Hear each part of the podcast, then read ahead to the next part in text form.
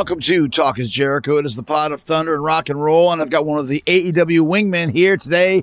Ryan Nemeth makes his Talk is Jericho debut, and he's talking all about his faction with Pretty Peter Avalon, JD Drake, and Cezar Bononi, how it came together, and their instant chemistry. Ryan's also talking about his time in OVW and FCW and what he learned from both Rip Rogers and Dusty Rhodes. He explains why he thinks he never got called up to the WWE main roster and why he was sort of surprised when WWE released him. He's got stories about wrestling with his brother Dolph Ziggler and the comedy show they do together. You'll hear how both they got started in comedy and how Ryan's style differs from his brother. And of course, we're talking about Ryan's award winning short film Heel. It's won all kinds of awards in the festival circuit. He wrote and produced it. Maggie Levin directed it, and you'll find out why he hired her. He also shares what inspired him to do his own fictional take on the very serious speaking out movement that happened in wrestling over the last year. Ryan Nemeth coming up. So is Fozzy Save the World Tour after an amazing week last week. We sold out Iowa City and had two great shows at Rockfest in Cadott, Wisconsin and the Jacksonville Taco Fest, both of them in front of thousands and thousands of people. It was a great way to get back uh, into the swing of things. We continue August 7th in Sheboygan at Brat Days, and then the Save the World tour starts in earnest. Columbus at the Newport Music Hall on September 2nd. All the dates are on FozzyRock.com, including Joliet, Belvidere, Kansasville, Wisconsin, Harrisburg, Pennsylvania. I want to let you know that Pittsburgh, Flint, Michigan, Johnson City, Tennessee, and Cleveland are all already sold out, so do not be left behind. Get your tickets now at FozzyRock.com. We're going out with Through Fire, Royal Bliss, Black Satellite, Zero Theorem will be there for some of the dates. It's going to be a great time. And don't forget about the Fozzy VIP experience, the best VIP your money can buy. Uh, we do uh, a uh, mini set, a mini concert for you guys, five songs. Some you'll hear later on, some you won't. Cover songs, obscure Fozzy songs, etc., etc. We meet you, and we greet you, we take a picture together. It is a whole lot of fun. We're doing that in Europe as well, in the UK and in Ireland. We start there November 30th in Manchester, England, Newcastle, Glasgow, Dublin, Belfast, London, etc., etc., etc. So uh, Nottingham is about to sell out. So get your tickets for that if you're waiting at FozzyRock.com. Go check it out. We'll see you all in the U.S. in September and October, and in the U.K. and Ireland in December. And we'll see Ryan Nemeth right now, right here on Talk is Jericho. All right, so um, here with Ryan Nemeth, which is lots to talk about. But uh, first and foremost, you're in AEW now, and uh, you were at the big Fan Fest today. Fan Fest, that's right. First of all, just the fact that we actually have a Fan Fest, which is amazing because we're now back to doing fairly big crowds. How was it just being around people and being around fans and that sort of a thing? Because this is your first real, you know, uh, I mean, we've had the smaller crowds, but to be in front Yeah. of an actual crowd for the first time in AEW. Yeah, uh, last night I guess when uh, we, we were doing some of the elevation matches, it's the first time I went out in front of a crowd at AEW, and I'm very vocal. Yeah. I like scream a lot and getting you know getting stared at a little kid and give him a hard time and all that, and I was screaming so much and it was so hot in there, and all the people were, you know, there's excitement, heat, sweating, the the hunk jacket, which is very much a Jericho jacket, and uh, I almost, I felt like I was gonna, I'm like, am I gonna pass out right now? I'm not even wrestling. I'm just like managing right now. So it was so awesome that I almost fainted, which is pretty cool. but yeah, today we got to wrestle in front of. I don't know how many people were there. I think it was over a thousand. It was awesome. Yeah. It was great. It felt uh, like how it's supposed to feel, and it was an amazing, uh, of course, with the the Billy Gunn family, Mm-hmm. Billy Billy and Colton. Uh, the my favorite probably singles indie match I ever had was with Billy Gunn. So Oh, it was sort of he was like, "Hey, just remember that one. Would mess with the crowd a little bit and have fun." And I just thought, like, thank God, yes. All Well, it right. makes such a big difference. I was talking to Luther earlier, and it's like we were so kind of conditioned to having no people or small people, or they were all scattered around, and you kind of forget that the crowd makes makes everything. Like there's certain acts that you watch on screen and be like, okay, you see it in front of a crowd, and it's just like. "Ah." yeah. And that's been the missing element. There's so many talents and acts and factions and groups here Mm-hmm. that haven't had that yet. We don't even know the extent of how over some of the guys and girls are going to get.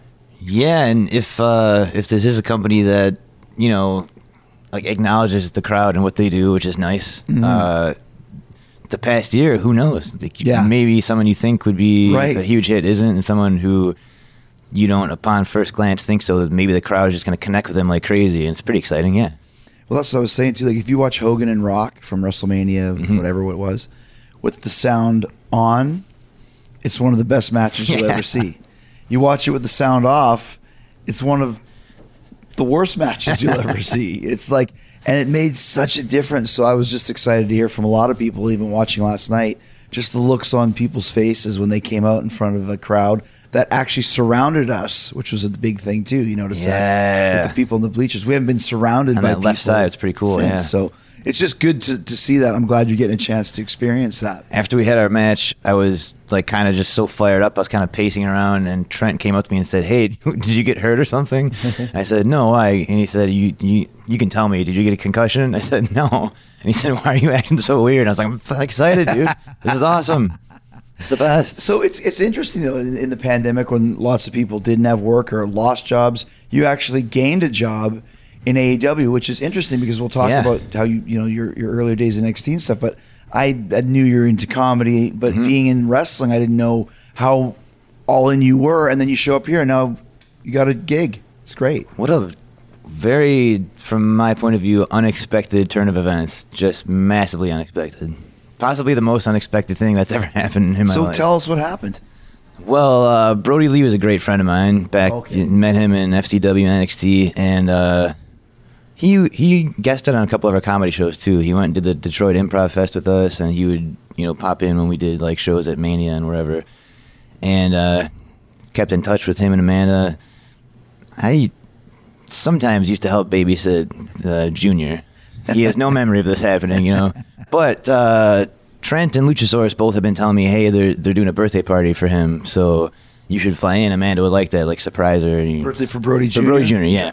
I said, uh, I said, ah, it's kind of weird to just show up at a wrestling company you don't work for. And they said, don't worry, it's fine. And also, just bring your gear. They have they have a lot of extras around. Who know? Maybe they'll get a match or something. And I said, I kind of like going back and forth. Felt very strange. I didn't want to, you know, that there's like a cringy feeling about that. Like, hi guys, oh, you just happen to be a wrestler. I know Just going to you're come say hi. Yeah.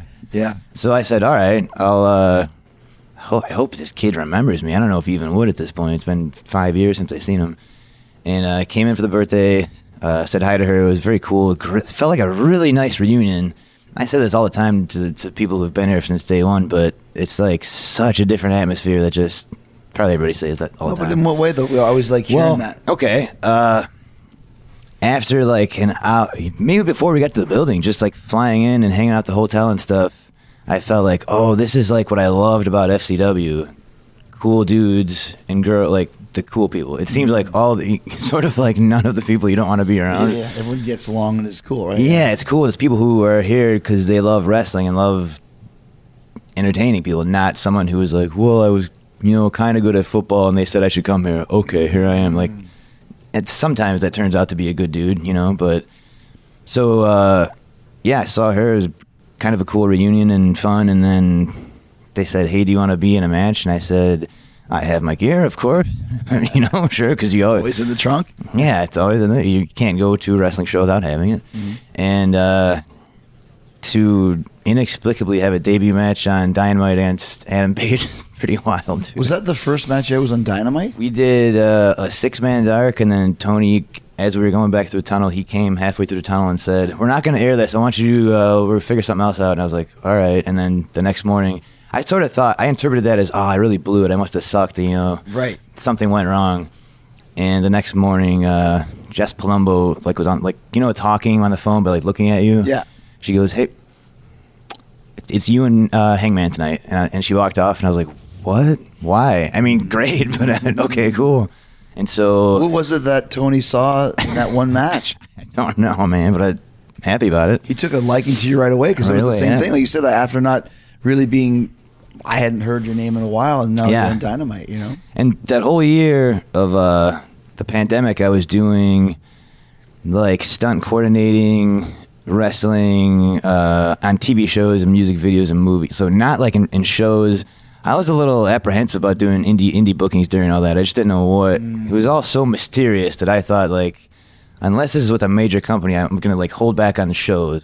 But luckily in LA, for some reason that year, everybody wanted to do wrestling stuff, and I was just available to do that. So that was cool. Like Snapchat did a wrestling like app video Oh, game okay. thing, I and then AP Bio, the the NBC show, did a wrestling episode, and they, they brought me in and said, "Can you help us with like dialogue, finding a ring, finding wrestlers, planning out the matches?" And I was like, "Oh yeah, I could do all that." In other words, can you do everything? Can you do every single thing? Yeah, and it was pretty cool.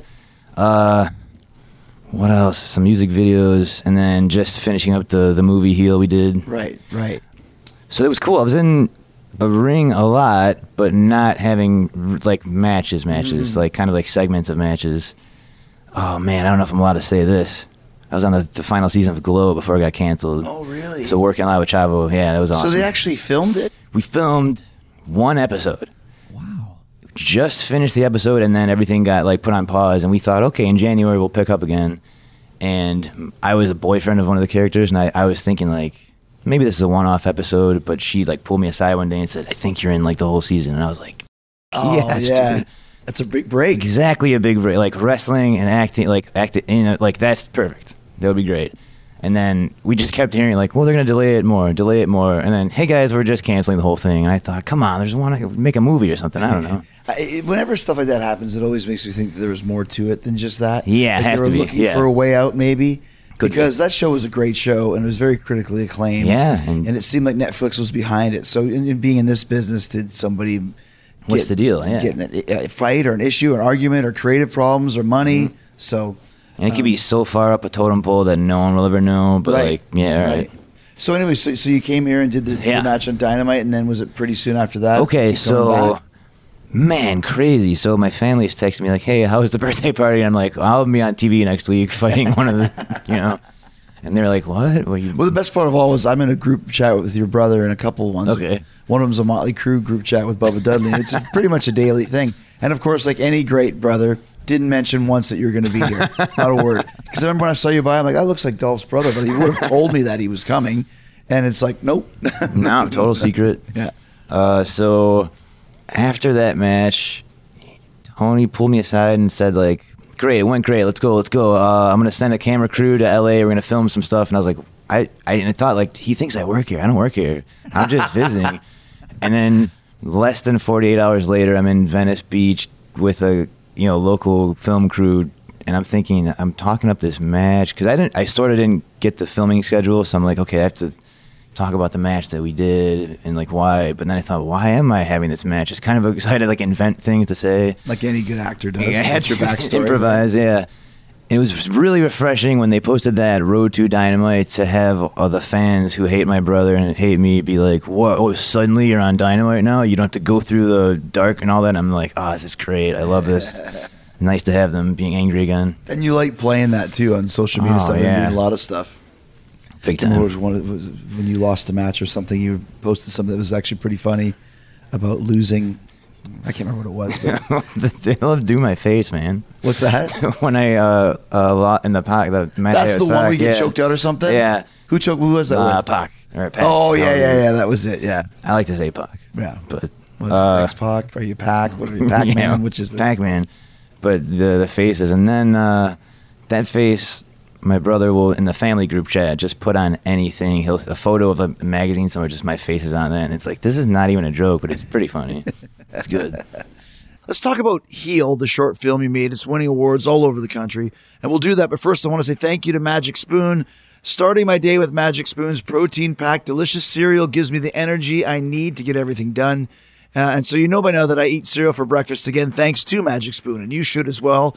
And you can uh, as well because Magic Spoon has zero grams of sugar, 14 grams of protein, and only four net grams of carbs in each serving.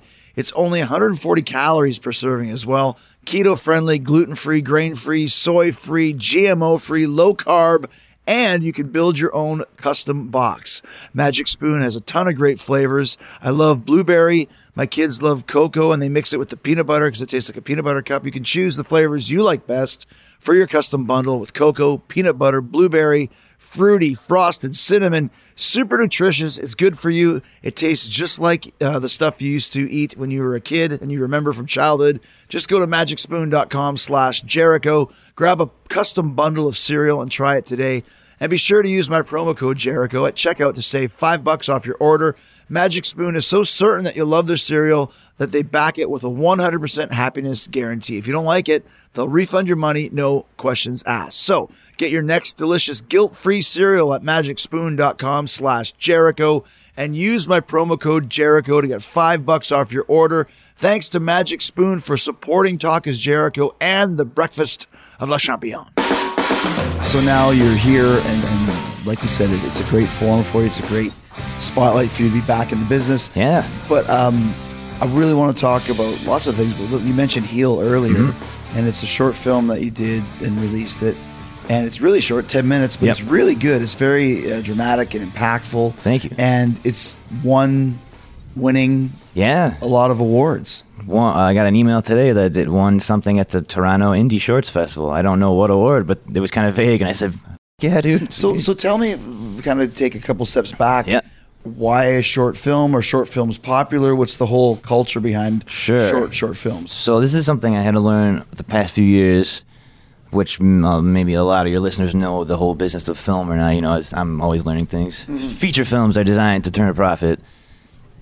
Short films are not. They're designed either to to be developed into a feature film, into a series, or just like sh- a showcase for an actor or director, or just because someone wanted to make a piece of art and have people see it. So I will. I guess I'll skip ahead just briefly to say like a lot of people will say like, "Oh, you're capitalizing on the speaking out movement to try to make money off it." There is no money to be made. All right, this movie is not making. I've lost thousands of my own dollars on this You got to movie. make it yourself. You have to make it- Nobody's buying it really. No one will buy it. Yeah. Um, and even if I get it streaming somewhere, I'm gonna be paying to do that. I'm sure. Yeah. So I wrote it and crowdfunded it in 30 days. We raised the whole budget using social media and basically wrestling fans and any connections I had out in LA. And what kind of a budget did you have? we wanted to raise sixty-five thousand dollars, and we raised. The website would show that we cro- we like passed that, which isn't technically accurate because some of the, the pledges, like I might pledge to work as the makeup artist for free, and we would count that as a thousand bucks. So like, mm. We raised about like fifty-four thousand, I think, which Gotcha. I think is just an insane amount of money for people to just to be. Most of the donations were like 10, 20 bucks. But and then, like you said, for just and then people realize this, they might not. But fifty four thousand dollars is a huge amount of money. Yeah. But to make a movie, it's a very small amount of money. Yeah, yeah, and, and I didn't realize that when I thought when I wrote this script, I thought ten thousand max, and our line producer goes seventy grand, and I said no, I can't. Like, come on, man. So we had to meet somewhere in the middle, and it was a thirty-two page script that I cut down to twelve pages. So it's very. I mean, there was a whole other storyline that we kind of cut out even in the editing process to get it down to ten minutes. Ten minutes is like the ideal programmable into a festival length because it's just shorter. It's not like too long where you're like, why is this so long? But it's just get to the point. Here's what it is. Done. You can fit it in wherever. And I think that's kind of helped get into so many festivals, which is cool. Well, because like you said, and especially as- you know how Hollywood is, and anything if you're putting together an audition tape, you want it to be good. But if it's too long, people lose interest. Yeah. And if they know it's a short film, they'll probably give you eight to ten. If it goes 12, 15, eh. No way. Yeah, Yeah. you're right. And uh, so we had original original assembly cut they call it, which is like nothing fine tuned uh, in post production, just putting scenes in order. Was like verging on 20 minutes, and we're all watching this, going like, dude, the script was so awesome and shooting it was so great. Why is this just kind of like just dragging on? And so so the edit wasn't good. it was just there were things about it that, that weren't good. We like somewhere in there we need to tease out like Gotcha. exactly what we need to have happen. Bam, bam, bam. yeah, yeah. And instead, it's like okay, a big setup here, kind of a long emotional scene. All right, and then the, and then so we just Mm.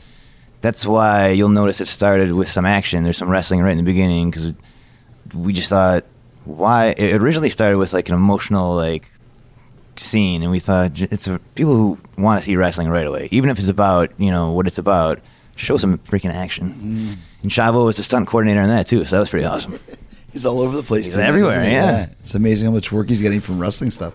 So where did you get the idea? You mentioned the speaking out movement. Was this Yeah. inspired by the speaking out movement? no actually uh, about a year and a half or maybe more before that i wrote this it just takes so long even so i kind of thought like as people are accusing me of that i'm like we made this the movie has been done for six months Right. before this like get off my back Yeah, yeah.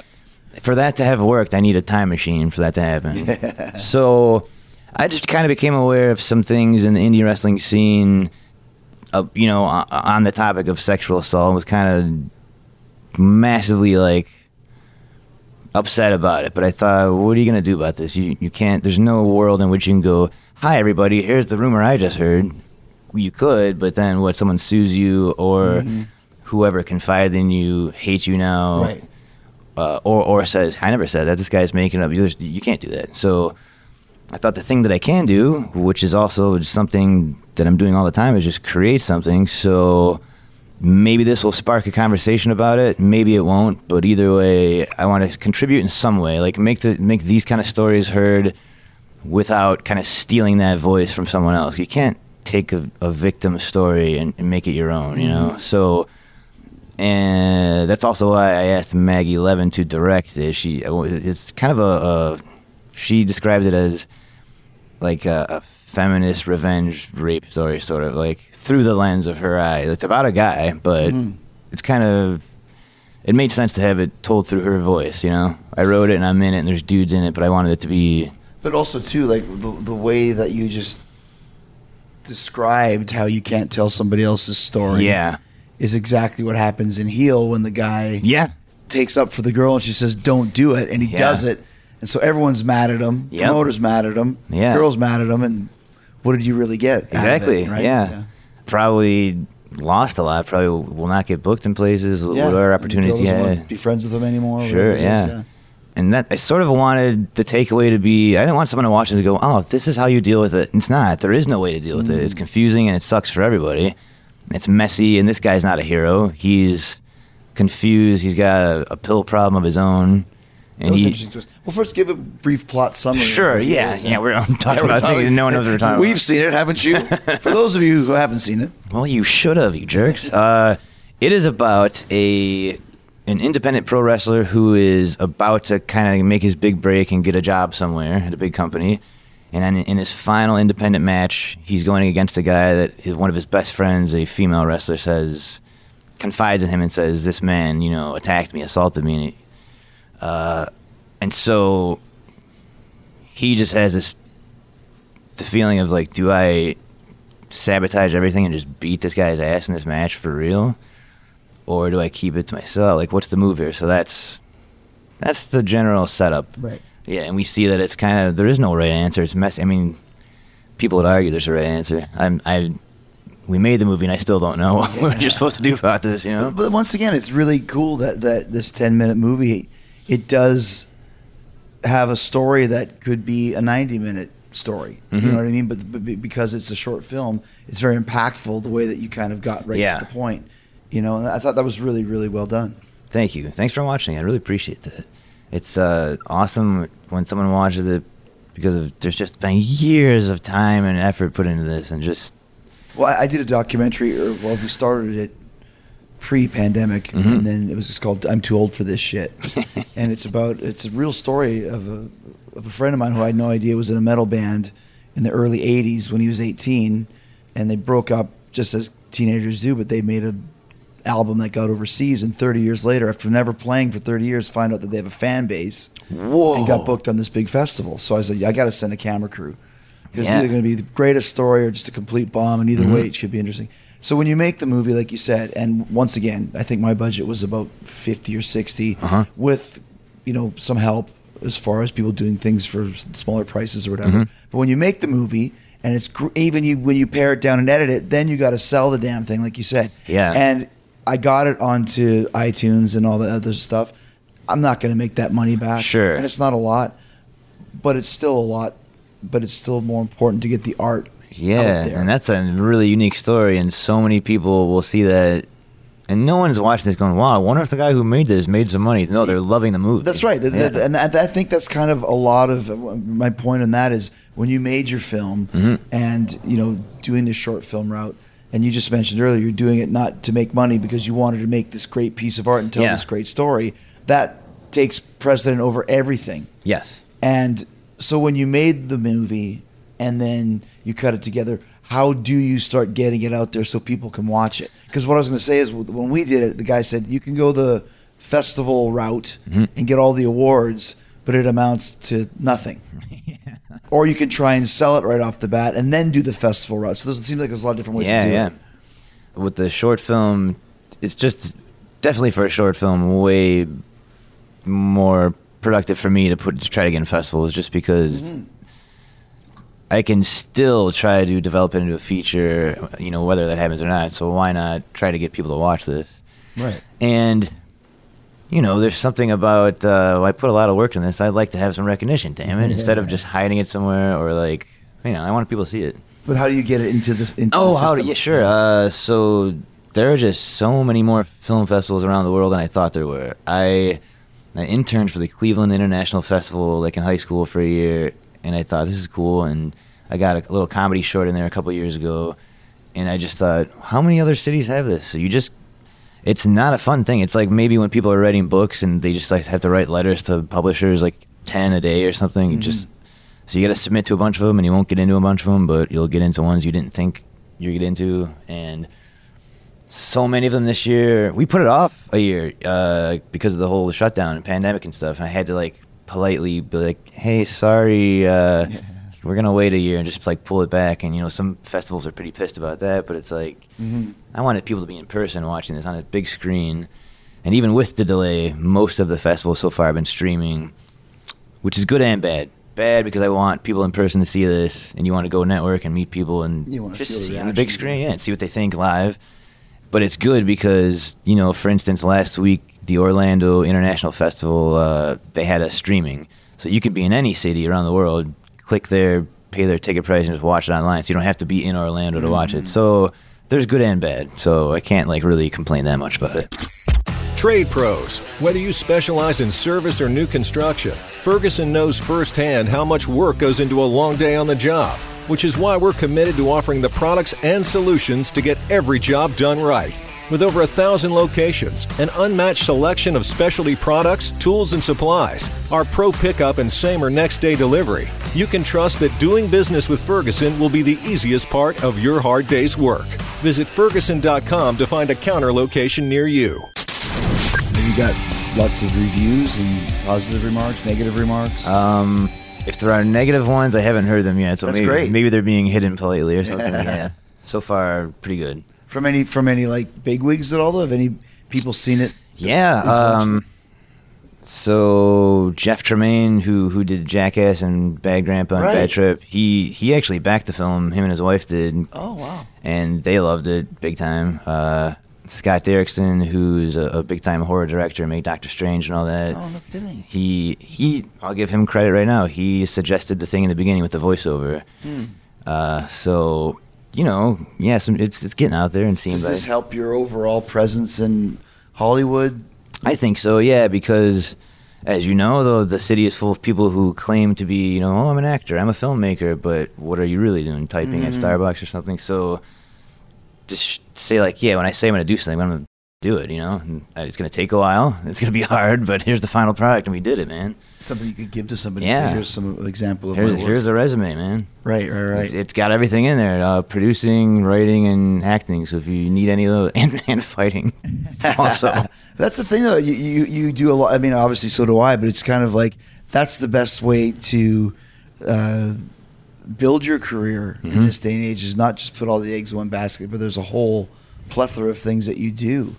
Oh, I've thought that about you forever. Uh, writing books, being in a band, mm-hmm. everything, everything you do. That's perfect expression. Not every egg in one basket. Like it's. People can go, oh, so what are you? Well, I'm this, but I also am really Right. multi-talented and work hard very and succeed at all of them. You know. Right, right, right. Yeah. So, your whole story is a big inspiration in general. Well, and I appreciate that. But one of the things that I knew you were doing was, and I want to talk about your your FCW NXT time too. But you were doing a lot of stand up comedy, as Yeah. was your brother. Uh huh. And how does that start? And then you actually toured with with Nick Dolph. So kind of to give Sure, us the story of yeah. Uh, so when he was, I'm trying to remember, you know, because there's like Dolph Ziggler, Spirit Squad, Nikki, and then the Caddy. Like, I'm trying to remember exactly the timeline. I, uh, when he was in OVW, I guess he was some both of those, of those things. I would drive from. I was in college, like an hour away, so I would drive to Louisville and go watch his Wednesday night shows and come back, and bring. I would bring like the whole rugby team. We'd go there. Everybody would drink beers, watch wrestling, and they were they didn't know these guys don't watch wrestling, so like, what is this, you know? and uh, this is like Jim Cornette time, and who. 2004 OVW time. I don't know if you have any idea what was going on. About then or OVW. something, yeah. and it was so fun, man. Uh, and I I was involved in like I played rugby, I wrestled in high school, but I was doing like more like improv and comedy and acting stuff at college. And I was watching this and thought, you know, I've never considered wrestling ever because it was just such a thing that my brother like claimed his whole life since he was a child. Like, I will be in the WWF someday. And he was Oh, like, yeah. yeah, you probably will. Okay, sure. And uh, going to watch those shows, I was thinking like, man, maybe this is a thing that I should at least consider because it's like every time I go here and watch this, I want to be doing this. And I think maybe being on stages and doing the theatrical stuff and comedy maybe open up the idea of just like being in front of a crowd, being a spectacle, basically. Right. And I've loved watching wrestling my whole life. It just never crossed my mind to like infringe on like my brother's thing. That's what Oh, it felt he- like. yeah. Yeah. it felt like a territory thing. Yeah. How- He's older than you by. Uh, like five years. So was and the half, little brother going to come in and try and take over Yeah. my stuff? Yeah. and whether he's probably not thinking that, but I'm just like assuming he's Yeah, thinking that. And I think fast forward a year or two, I'm like living in Chicago, trying to do acting and improv there, and he was in town for SmackDown, and I was like, I've been bugging him for week, or maybe months. Like, how do I get involved in wrestling? What's the, I'm trying to search for schools around Chicago, and all I'm, at that stage in the game, there's like just a few places to go, and he just put it to me. He's like, go to Lance Storm School or go to OVW. Those, that's it. Don't bother anywhere else. And no offense to all the amazing other schools that I'm sure exist somewhere. Yeah. But just from his own experience, that's where he learned from go go to Canada with Lance Storm. And I thought, well, that's my first choice, but it's so hard to go to a different country. And Louisville is close, centrally close to, I don't know, I could eas- more easily move move there. Yeah, yeah, so yeah. that's what I did. I t- uh, sold everything and took like a backpack and flew, like bought a ticket to Louisville and just said I'll figure out where to live and get a car. I was like staying with someone temporarily. I think I bought a car from an Olive Garden server for like five hundred dollars. Uh, started training with Rip Rogers and So Danny. you just show up and he instantly accepts you? Um, Did you have to they pay? had a tryout. I'm a little fuzzy on exactly what the. I think it's fuzzy because they changed it. It was kind of like, is this a tryout, or are you guys just convincing people to to like sign up? You know, one sign of those it, things. right. I remember Nick at some point saying, "Every wrestling school is going to rip you off, but the best ones to be ripped off by are these two, or whatever." You know. Sorry, everybody. So were you guys in this in this in, in it together? Or was he already in WWE? No, he at this point, I think he was Dolph Ziggler, touring around, like hit, hitting a stride of being like, all right, I feel comfortable, not comfortable, but like I work here now. It's okay for me to get involved. Yeah, and then I, I, uh, his his deal was always like finish college, finish your degree, and uh, get footage of some matches after you wrestle for a while, and I'll maybe I'll see if I can pass it on to someone. It was always like a me, like I don't know, and I thought that's smart because what if I'm just so bad, dude? Yeah. So I didn't know what I was doing, but Jim Cornette just I think looked at me and saw like you're handsome and have kind of a good body. You'll just be on TV right away. Mm-hmm. Like you know that how that works. And I'm just like clueless, man. Like my opponent's just calling every single thing to me. And there's one point where I just freeze on TV in a match, and my opponent goes very loudly, "Body slam me, you asshole." and, I, and then you just see me go, "All right, body slam." I am an asshole. yep, I'm stupid. Yep. uh, and but but Cornette just thought, and I know people have mixed feelings about him, but this is just part of the story. And he just like was super into me, and thought well, he's gonna be tag champ. We'll make him rookie of the year. We'll do some things. So I'm just on every night, and just sort of kind of having to really learn really really fast. And then at some point, I had to make the phone call to him to say, "Hey, man, they offered me to go to FCW. I think, you know, obviously I'm going to do that." And on the phone, I remember him saying, "Yeah, I fig-, well, he screams everything. Yeah, I figured those Connecticut cocksuckers would take you away sooner than later. All right, I guess I got to rewrite TV now. Great, congratulations. You know, like, all right. Which happened to him all the time. They would just take his guys sure, with no week's notice. Yeah, exactly. And it's so funny that that place, like it's a smaller regional thing, and even when it was uh, associated with WWE, like you know WWE is the more important, bigger company, but Right. to them it was like, well, well, they can't leave. They're the tag champs, like, but you know, and that's still how it was even without being connected to them. So uh, yeah, then I went to Florida and had adventures there. We'll get into your time with WWE, but first I want to give you a few words from Indeed.com. If you run your own company and you're ready to get serious about building a championship team to help take your business to the next level, let Indeed Instant Match help you out. Indeed.com slash Jericho is the job site that makes hiring incredibly simple. Just attract, interview, and hire. In fact, with Indeed, you can do all of your hiring in one place, even interviewing. Don't just hope that your perfect candidate will find you. Use Indeed's hiring tools to help you cut through the noise to hire faster and smarter. Indeed Instant Match provided a list of quality candidates whose resumes are on Indeed the moment you post a sponsored job. Indeed Instant Match delivers quality candidates whose resumes on Indeed fit your job description. You can invite them to apply right away, and according to Indeed data, candidates that you invite are three times more likely to apply uh, for your job than those who only see it in the search alone. According to Talent Nest as well, Indeed delivers four times more hires than all the all of the job sites combined. So more than 3 million businesses worldwide use Indeed to hire great talent fast. Join them now. Get started with a $75 sponsored job credit to upgrade your job post at indeed.com slash Jericho. That's a $75 credit at indeed.com slash Jericho.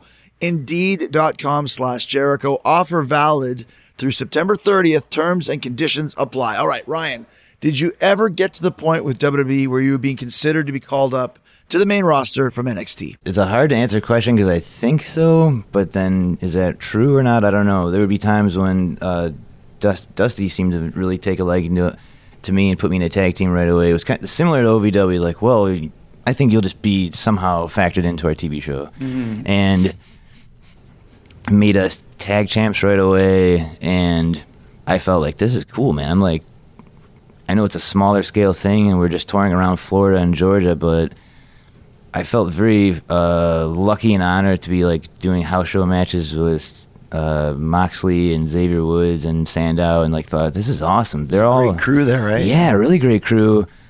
I'm getting better each match just being around them, you know, and relaxing. There's a point of my brain where it's like, all right, stop freaking out. You're this is yeah, just enjoy what's happening and do good at it, you know.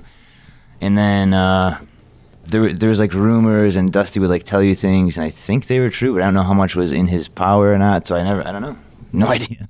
What was your name there? Briley Pierce. Where'd you come with Briley? Danny Davis's real last name was Briley. Ah. Yeah, so I thought this will be a secret little way to say thank you, Danny Davis, and uh, also it's very strange and weird. So it'll kind of they.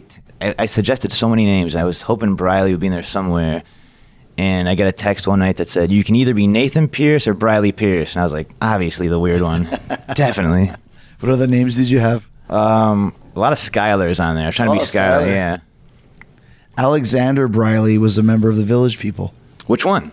I think he was kind of the utility guy. Like sometimes okay. he was an army guy, and then once in a while he'd be like a disco guy, out. like whatever oh, they needed. Man. So there you go. You got that in common with them. Nice. What were some of the differences between OVW and FCW as far as the way they trained you, etc.? Okay, so Dr. Tom was our head trainer when I first got there, and I remember it would there was this feeling of like, well, it's gonna be really hard. Like certain days, you're just in the ring for like 40 minutes, and I thought, dude, they were killing me in OVW. You had training six days a week, TV, torrent, like, it, and I'm not getting paid. It was like you right. have to also have to have another job too. So I think if you came from different schools or, or from indies, maybe this was a big shock. But I thought like, oh, this is actually a little bit easy, like a lot easier than OVW physically. Mm-hmm. And then like coming from Rip Rogers again, a lot of controversial people in my training, but Dr. Tom, you know, loved him, and he, no matter how new I was, I had like the the at least been drilled into me basic things of the founda- the right. fundamentals of wrestling. That's the most important thing. What'd you say? That's the most important okay, thing is yeah, the founda- yeah. is to be trained properly in the foundations. Then you can build the rest on top of mm-hmm. that. Yeah.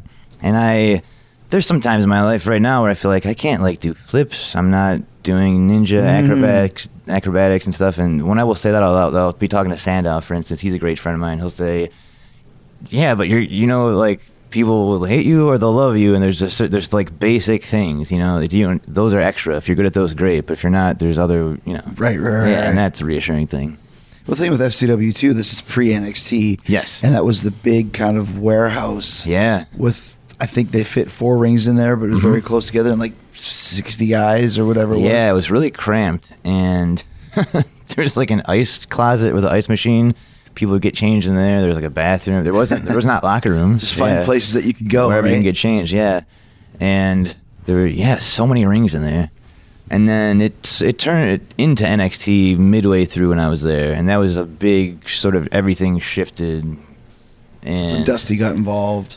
No, Dusty was Well, in he- FC he was always involved He was FCW. yeah. That's right. I remember that. I remember his office there. Yeah, um, I loved being around him. He was someone I loved to uh, him and Dr. Tom just like ask them something, and you know, and also was a good way to get out of taking bumps, but just be like, "Hey, so what about this?" And it was just a long story, and you're like, "Cool, cool story," and also like, "Ah, easy day of practice." Fished in. yeah. Did Dusty help you a lot? Yes, uh, I loved everything about his promo days and seeing him sort of uh, like oversee all of the, the little regional TV show he did there, FCW, was like really incredible.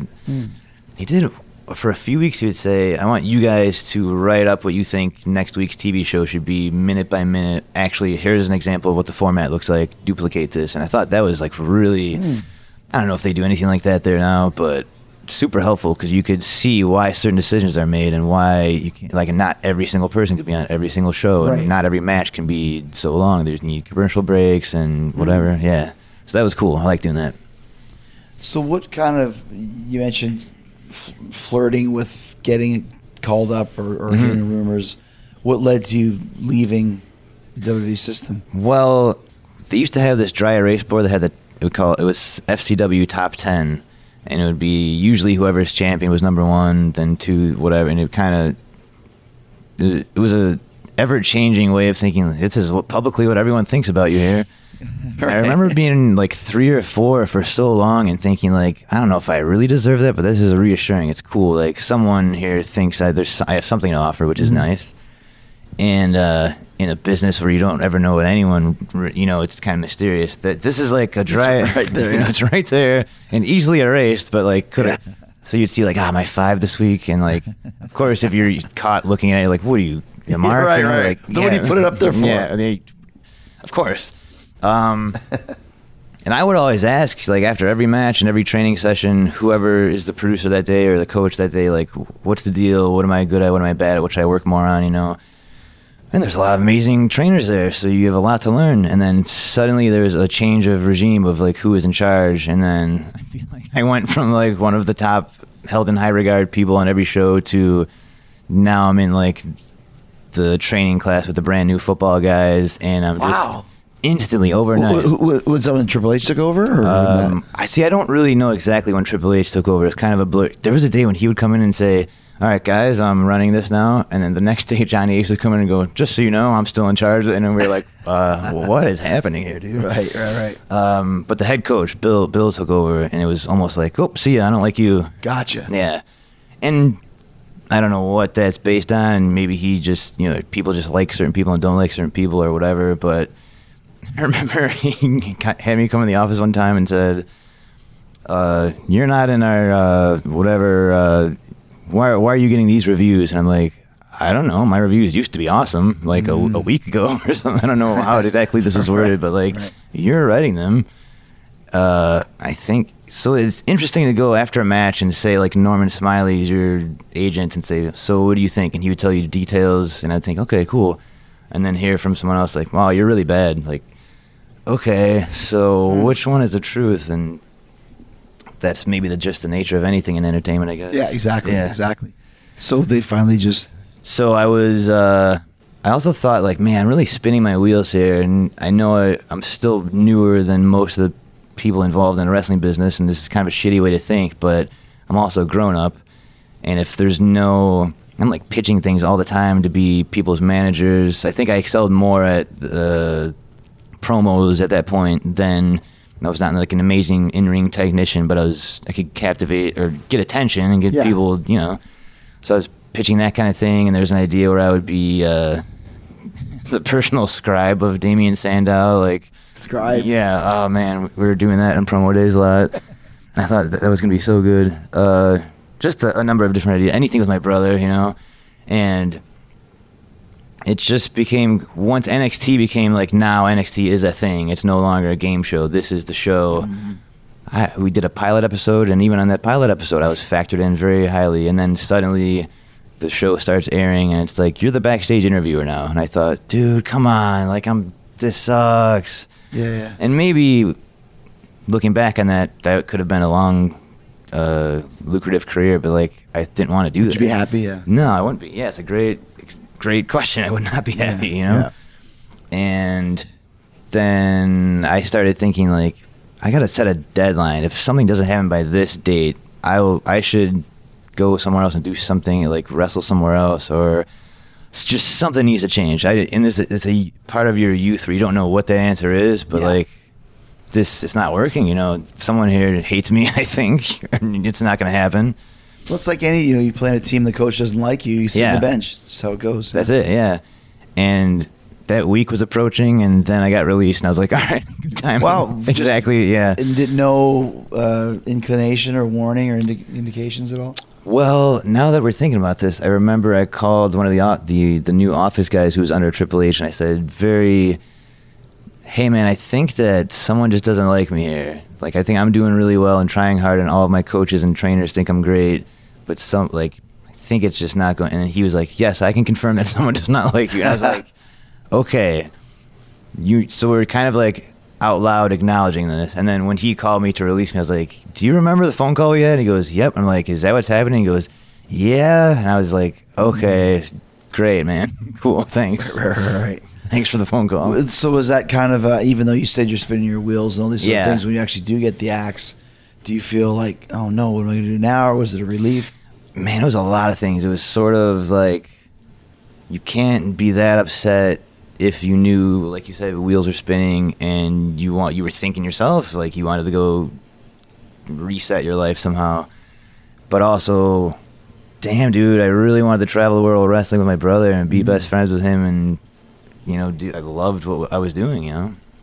So you feel like uh, weirdly ashamed, embarrassed. This sucks, man. I'm just my life's over. I mean, I said that on the phone call, like my life's ruined. He said, "So you're gonna have a?" a I said something like, "How's your day?" Just calling people and fire them. He's like, "Yeah, it's pretty rough, man." I remember thinking, "Don't say it's rough. You're I'm the one getting yeah. fired, yeah. dude." Yeah, yeah. Well, then you're out of a job too. Yeah. Is that when So- you got into the comedy thing? Well, I kind of thought like I'm gonna be as far from Tampa as possible. The city I love more than any other city. Man, I love Tampa for so many reasons. But after just being around there for like a month or two, it's just it's well they're in Orlando now, but like everyone I knew there is still going to the shows and Sure. wrestling. And I'm like, I just it's just so brutally painful to be around Yeah. this. Rubs your face in it. Yeah, so I went as far as possible to the next ocean to LA, and inst- it was the same thing. Just starting is when I go to Louisville, like just starting fully fresh. Don't really have a place to live or a job. Uh, ended up getting a job working at a fancy gym, training people, and just thought like wrestling may still be on the horizon, but for now, my brain needs to like focus on other creative things. So I would just got really into comedy and acting, and you know, eventually I would gradually get back into doing wrestling on, on the indies and doing Tommy Dreamer tours and stuff. And it would, it felt like, all right, yes, I do love this. And like the part you thought you hated it because of this bad experience, but there's ups and downs everywhere. Sure, of course. Yeah.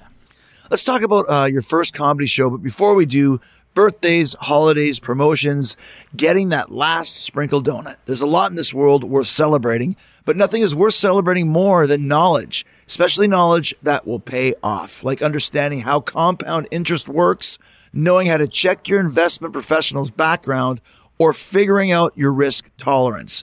Or finally understanding all those terms your friends keep throwing around like ETF, ESG, ICO. Learn about these investment products and more at investor.gov, your unbiased resource for valuable investment information, tools, and tips. Before you invest, investor.gov. All right, Ryan, what was your first comedy show like? Um, I started.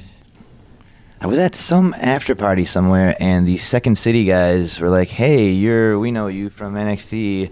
We do this comedy show where we have a wrestler guest host, and then we do improv. would you want to like be the guest host one time? It's right in town. It's here." And I thought, "Yeah, dude, of course." Yeah. And if also this could be a way, I was kind of thinking, this will be a way to skip the whole line of like, you know, just get right on stage. Okay, perfect. Right. So I did a show with them, and then after the show, they said, "Hey, like immediately afterwards, that was awesome having you. Do you want to just be in this show permanently?" And I said, "Well, how do you mean?" They said, "We just think you're really good at this." And I said, "Yep, okay, cool." So that was really good to have, like. A routine, regular schedule. Like I will be on stage these times this month. That's good. And then I started.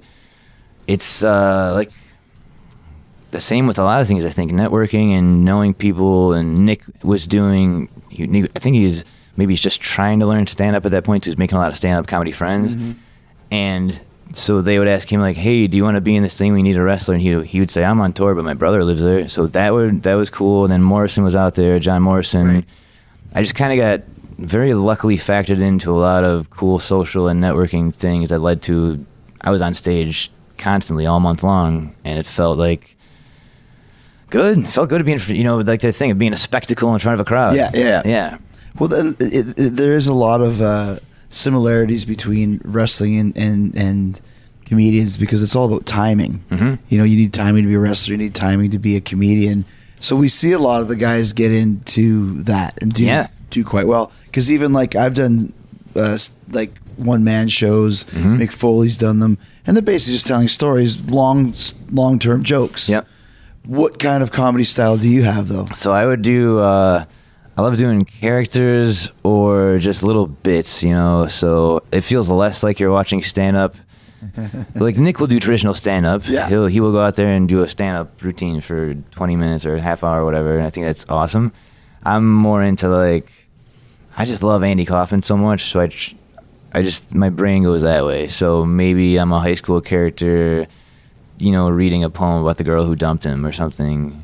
That Do you come up there as the character? yeah, yeah. And so, and I would do that in promo days in Dusty's class, and I just, it sort of felt like, you know, that always felt like work. You're doing it, but it's to try to get It fits, yeah. somewhere. But in here, it's like you could just do that, and there's less pressure, and people are ready. They want to laugh. They're not nervous because they also work there. They're just like, someone's on stage. What is this? He's pretending to be a high school character. All right, great. and uh, I would always say, hey, if anyone knows my mom, like I'm out way past curfew, just be cool, you know. and like right away, they're like, we like this, cool, we're Yeah, into yeah, this. So that kind of stuff. So you went on tour with with Nick with your yeah. So we will do. I'll usually do. We'll have a local stand up. At some point, I'll MC it, and then I'll also come back as a different character and do something, and then then he'll do stand up, and then it's like a Q and A with the two of us and whatever. If we have a a wrestler who lives in that town that wants to join or make it, you know, and those shows it's fun because you can have Zack Ryder show up and like people just go ah yeah they love someone appearing. So it's because it's one of the things like with with with Fozzy at first I had to distance the two. Yeah. Because people thought I was going to be on stage, you know, in spandex singing about body slams Yeah. or whatever, and it's like this is not the same thing. And is your comedy wrestling related or? Uh, extremely not.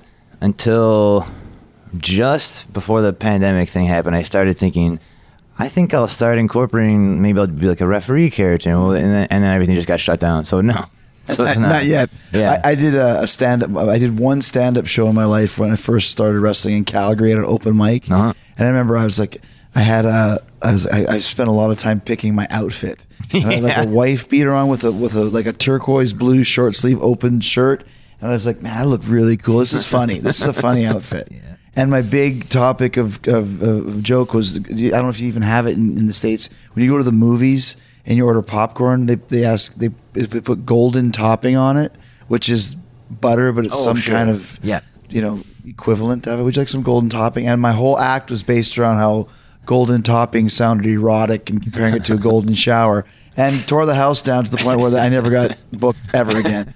But that was I thought that was gonna be so funny golden topping.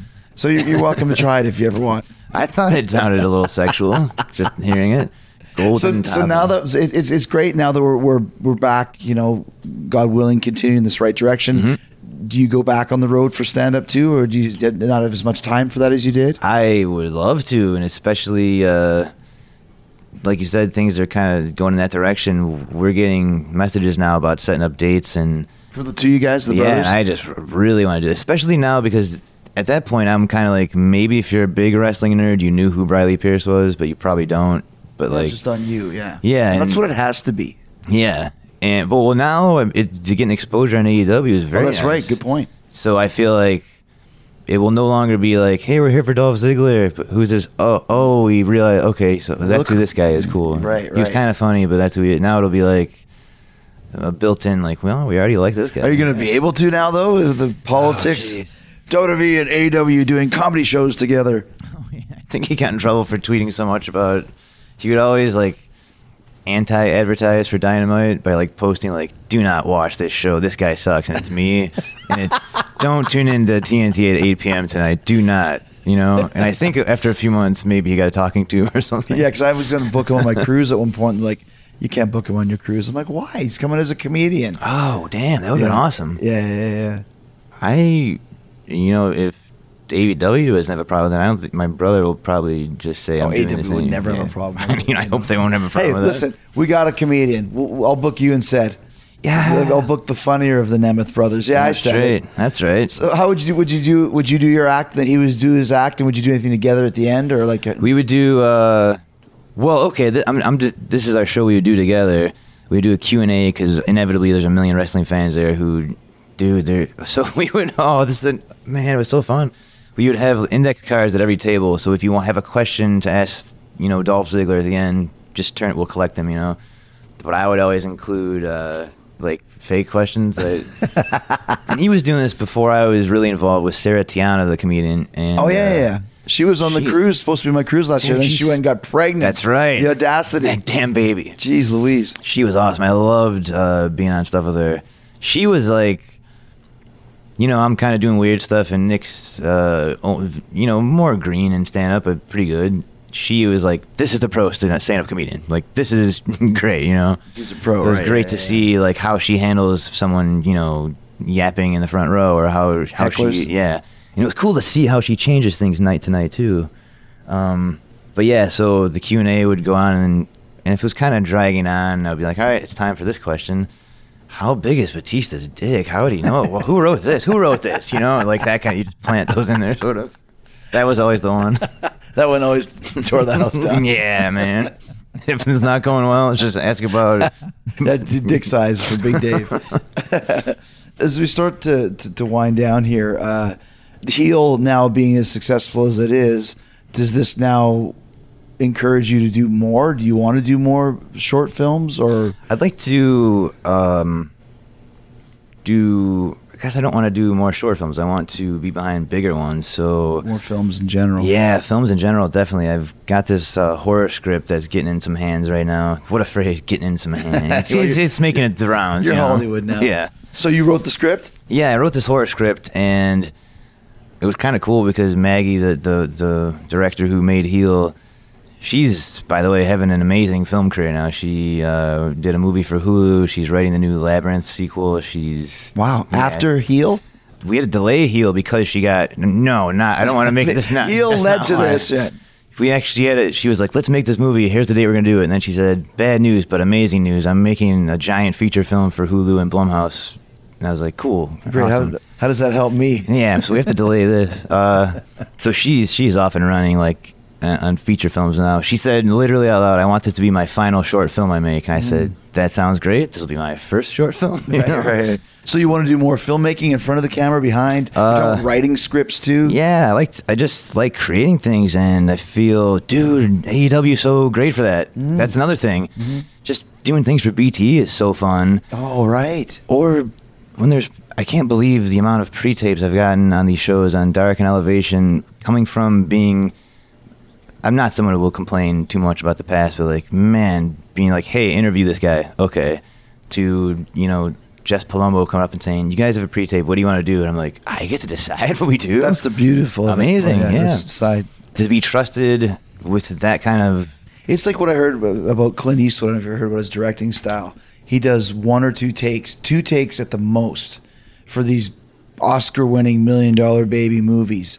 And when they ask him why do you only do one or two takes, he says because I hired professionals. yeah They are professional actors. That's why I hired them and cast them I don't need 50 takes. I know they'll do it in one or two, and that's it. Let's move on. Awesome. That's I and I think I really feel that with AEW is Yeah. that there's some people that need a little bit of, of a boost and and and like for example Inner Circle like Sammy Guevara promo a year and a half ago to now he's not but I'd never given him any lines just a couple directions here and there and that that's kind of the attitude of our company we want you to be yourself I love that. and to experiment and get better on your own because that's the only way you can just being able to uh, be Ryan Nemeth and have the owner of the company say, uh, "You're going to be the Hollywood hunk because you live in Hollywood and are a hunk." I was like, "Perfect." Or he, or my trunk said hunk. He goes, "Okay, but what kind of hunk are you?" And I said, "Hollywood." And he goes, "Hollywood hunk. Let's go. Let's go." You know, let's go It's like, let's go all it's great it's great it's great it's great Where you can never do that. Some instant in any other business, really. You're like, I'm going to do this today. No, you're not. You know, Wow. oh we got to just check it with the trademark Yeah. and all of this stuff too right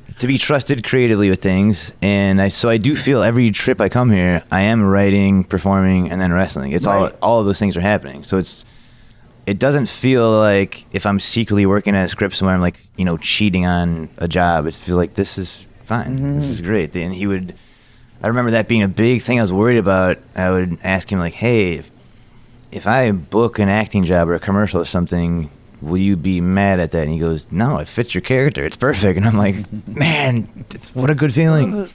Uh, talk a little bit about the wingman and how that came the be. wingman. Oh man. And the Uh, wingman is Cezar Bononi, Yeah. you, JD Drake and uh, Pretty Peter Avalon. JD Drake. I was like, when I first saw that guy, he was walking through the bowl, and I said, "That guy looks like the most oldest school territorial brother you'll ever Yeah, see." dude. And then the next week he's on Dynamite, and then he's back again and again and again. Yep. like, who is this guy? Who is this dude? Uh, there was a time where I think maybe Tony like just likes seeing me in matches. Doesn't know where I fit in yet, but you know maybe okay. Let's try you tagging with Peter. Or let's try you tagging with this JD guy. Let's try you tagging whatever. And then the things kind of overlapped with him. Tr- with Peter and Cezar tagging, so it was kind of like, what is this a group or not a group? We're unclear what's happening, and uh, I remember walking around Dynamite one day and and three people said, "Hey, did you talk to Tony yet? Go talk to him." And I was like, "All right." So I knock on the door, and he goes, "You're gonna be the wingman, okay?" Uh, Christian thought of this. He thinks you guys look kind of funny together, and it could be funny. You be funny, you know, like th- you figure it out, right? And I was like, "All right." So I went back and I gathered everyone around. I said, "All right, so we're the wingmen now." they said, "What does that mean?" I'm like, "You know, like when you go to a bar and help a guy meet a girl, we're just that, just all the time." And it's not really ever about women. It has not yet to be about that. But Well, you guys are helping other people get women. Oh, All four of yeah, you. yeah, dude. Not one of you ever get the women. no one ever gets it. So we've uh it started out as us trying to make JD as sexy as the rest of us, you know, which I love that we think that we are the course, sexy. Yeah. of course. Pe- Pretty Peter. Yeah, pretty Peter. And we're having him uh like trying on different clothes and I I went on Amazon and just ordered like what I thought were sexy shirts from like the early 2000s, like see-through things and like a lot of see-through things actually. And his actual reactions of me showing them, I'm like, do that on a camera because that was perfect. This looks like a fishing net. What is this? You know, Peter? uh, JD, JD. yeah. So I appreciate it. And uh, Peter Avalon has the funniest facial expression. I was hanging out with him last night, and he was telling the story with this look on his face. I was like, dude, you got to stop. You're you're killing me. This you're making me laugh so hard. And he's just got this like, Yeah. Are you putting on a face? Like, no, I'm not putting on That's a face. That's just what I look like. Yeah. He's uh, I knew him from LA the whole time I've been out there. Just it's cool. He's in my phone as Norv Fernum because when he was in Impact, he was Norv Fernum. I thought that was the funniest name, dude. Norv. That's that's something like Dr. Tom used to write on the on the thing. If it was, we didn't want to, he didn't want anyone to know what the match was. Fernum, Durnham, and Snabitz Fabitz. So I Yeah. thought, dude, Norv Furnham. Fernum is, is always the word, the, the Fernum and best. the Norv. Um, last couple questions for you. Mhm. What's your favorite match that you ever had? And since we're talking about Hollywood, what's your favorite movie? Oh man, the movie one is so hard. It changes for me so often. Let's start with wrestling. Right, yeah. Um, Scrooged, favorite movie. Oh, yeah. Bill Murray Scrooged. You could watch uh, every Christmas for sure. Definitely. I like planes, trains, and automobiles as well. Every Thanksgiving. I every tried Christmas. to rewatch that a couple weeks ago. It got almost, and then we watched something else. Oh, not a not a fan of the planes and trains.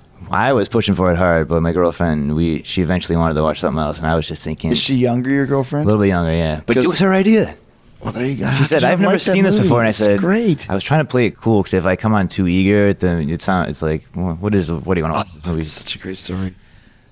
So yeah, Um, I love the line when uh, when when Steve Martin punches uh, John Candy in the stomach. He goes, "You could have killed me. Houdini died that way." I still love that. We were actually going to use that when uh, when Sammy quit the inner circle and he punches Max uh, MJF in the stomach, and then Max is going to say, "Houdini died this way," but we thought it was too funny. Too funny. Yeah, He did die that way. he did. That's right. I read that this Getting summer. punched in the stomach, basically. Yeah. Damn. Um, runner up Paddington two.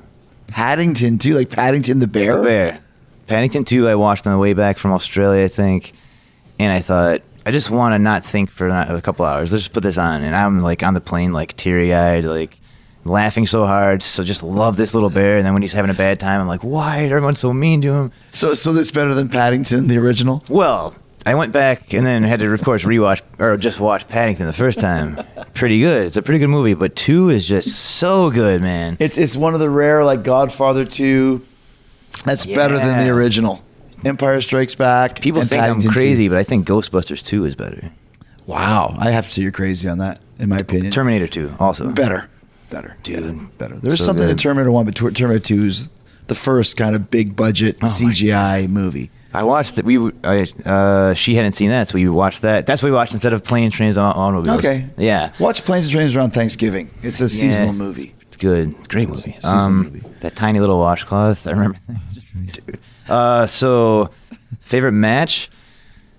It's it's been so far for a long time. We did a tag match in NXT where it was me and Maddox against my brother. Or no, me and uh, Maddox against. Uh, I'm sorry. Who's mixing. Maddox? Who- Brad Maddox and my brother against Oh. me and Trent Beretta. That's what it was. Me and Trent. okay, together, jeez, yeah. I didn't I didn't know Trent was in NXT too. Oh yeah, yeah. So that was just such a fun match, and it was a great. I'd done like really small little things with him before wrestling, but to have an actual main event house show NXT, like go as long as you want, and to have like all the giant house because of him, of course, and to be in a hold, and to like I have this instinct of like, all right, let's go to the next thing. And he's like, just hang on, listen to him.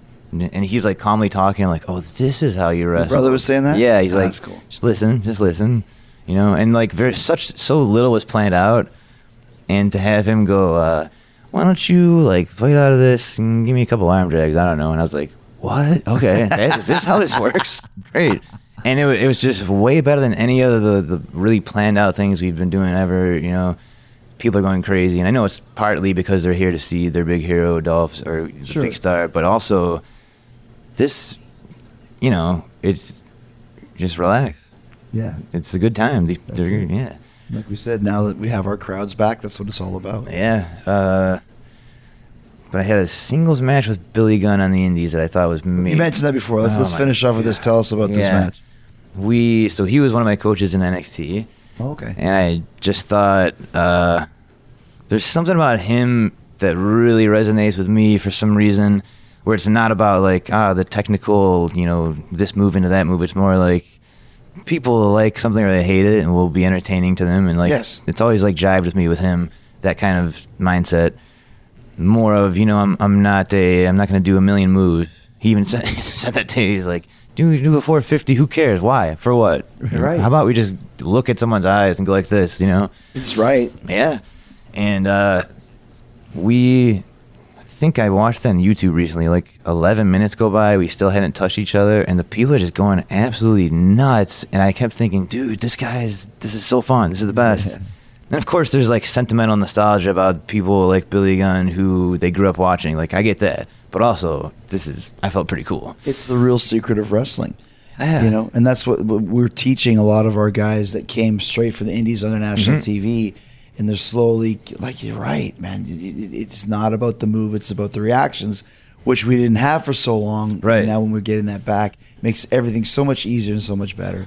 they were chanting these ridiculous things and we were making eye contact and like had to hide that we were laughing at it they were they started like ironically chanting four stars four stars and we hadn't yet to lock up and we go to them and be like ah, i'm not ready to lock up six stars and they got i think at some point they got to 12 and we're like what should we just not wrestle then should we end it and eventually we had a match and it was fun but uh today we talked about it and i said i said like you should have just we sh- I'd go to time and just hit the famous round like that. We shouldn't have had the match. Like scrap every anything, you know. That's all you needed to do. That's all you need to do. So maybe those two so far, but many more to come. Plenty more to come, Yeah. man. Well, thank you for the uh, 12 star podcast interview today. Thanks for having uh, me. Definitely. Heel is great, and I hope to see uh, more uh, directorial, script writing, producing from you in the future. Me too. Thank you very much. Wingman, baby. Wingman.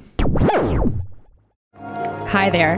Sorry for the interruption, but are you enjoying this show on Google Podcasts? You should know that the Google Podcasts app is going away this spring. That's right, going away, gone as in no longer available. You can still enjoy this show elsewhere though. Try out Spotify or Amazon Music, or maybe TuneIn is more your style. Whatever app you switch to, be sure to follow so you never miss the next episode. And thanks for listening, wherever you listen.